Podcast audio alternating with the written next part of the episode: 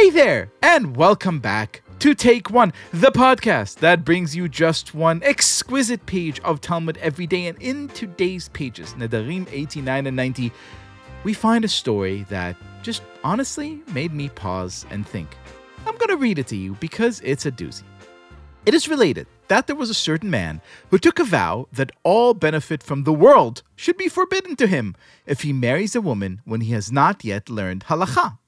He would run up a ladder and rope, meaning he tried very hard to study, but was not able to learn the material. Despite all his efforts, he failed in his studies. Rav Acha bar Rav Huna came and misled him, allowing him to understand that even if he took a vow, the vow would not take effect, and so he married a woman.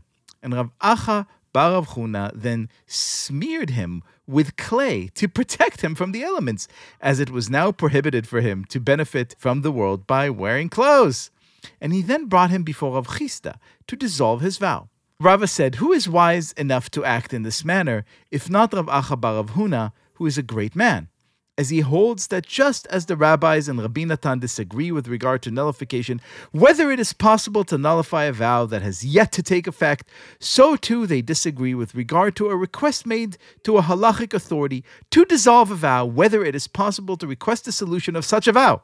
Rav Acha bar Rav Huna's plan was to have the vow go into effect so that the man could request that it be dissolved. Here is a complicated story about a rabbi who saw this guy trying really, really hard to study Torah but not succeeding. And even though the guy took a vow, the rabbi misleads him. Which begs the question is that something that a rabbi could do to help an erring congregant? And so I called one of the wisest rabbis I know Rabbi Sari Laufer, welcome back to the show. Thanks. I feel like it's been a while, and now we're deep in Nedarim. So, ever misled a congregant for their own good? Well, it's, you know, like if they ask you, do I look good in this? Like, what are you going to say? Tell me now, when you read a story like this, a rabbi basically kind of leading a congregant down very, very intricate pathways in order to basically save them from themselves, because here's a person who made a really extreme vow, and Rabbi bar Huna is like just kind of trying to get him to the point where this vow could be nullified without breaking too many uh, too many barriers. What do you make of the story and in general of the ability of rabbis to take kind of, you know, extreme measures in order to save us from ourselves? Uh, it's so interesting. I went down the path, I'll confess, of all the power plays that are in effect with vows.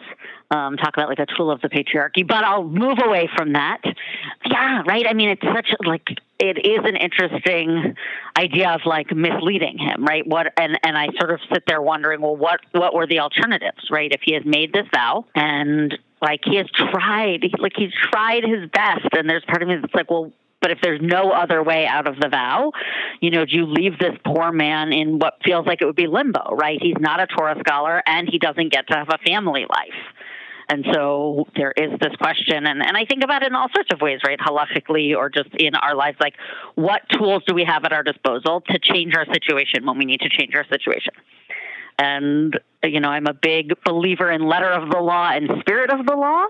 And I wonder if Rav Acha bar Rav says, okay, well, letter of the law, you're kind of, you know, we might say out of luck, but maybe spirit of the law, there's a way we can get around it. And so this is a case of the rabbi basically not just helping the congregant, but also teaching the congregant and us kind of an important lesson about how we ought to approach such manners and what we owe to vow on and, and not vow on.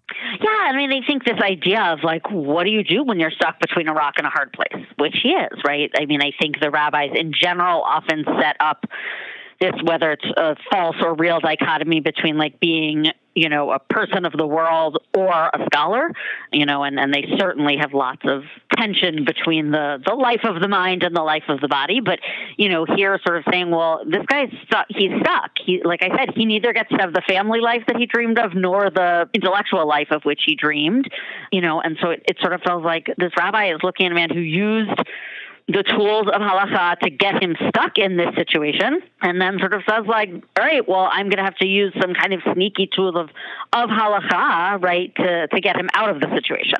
Which sounds to me like a great case of the patriarchy actually kind of doing its job, but you seem to think that it's uh, It's not worth the trouble. Well, I mean, I also just want to name that it's all men, right? So, like, there's the, I think that the the way it's the tool of the patriarchy is they're looking for a way to help this man, whereas you know much of the entire Masechet of Nedarim is talking about how women can't nullify vows and need a man to come do it for them. So there is also uh, that, and and so a lesson or teaching about that, please. I mean, like I said, I think it's that one feels like it's all about power, and you know, you and I have talked before of like whose story is listened to, and and here it's sort of like, well, whose voice has the power to nullify, right? So it's sort of like he can't nullify it himself, our friend, but he can. He does have the power then to go to a rabbi and have it nullified for him. So he still gets to have that voice, and you know, it in this case works in his favor. Well, at least let us be grateful that the one rabbi he went to actually found a creative way. Uh, but yes, right. And I like to imagine that he then like goes and has like a lovely life and family with this woman that he marries. That's how I like to imagine the story ends. After he washes off the clay and puts on some clothes yeah, for crying exactly. out loud. Like takes a nice hot shower. He's good. Rabbi Sari Laufer, thank you so much as ever for being our wise guest. Sure. Anytime.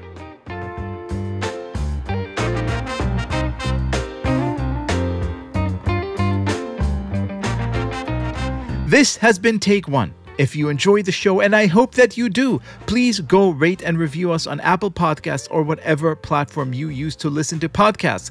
And get your Take One merch, t shirts, mugs, and other great stuff at tabletstudios.com. Each week, we will be releasing new episodes Monday through Friday, covering the entire weekly portion of Daf Yomi. Take One is a Tablet Studios production. The show is hosted by me, Liel Leibovitz, and is produced and edited by Daron Ruskay, Quinn Waller, and Ellie Blyer. Our team also includes Stephanie Butnick, Josh Cross, Tanya Singer, Courtney Hazlett, Robert Scaramuccia, and Mark Oppenheimer. For more information, go to tabletmag.com slash take one or email us at take one at tabletmag.com.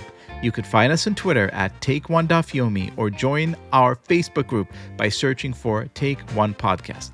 I hope we have made your day a little more Talmudic.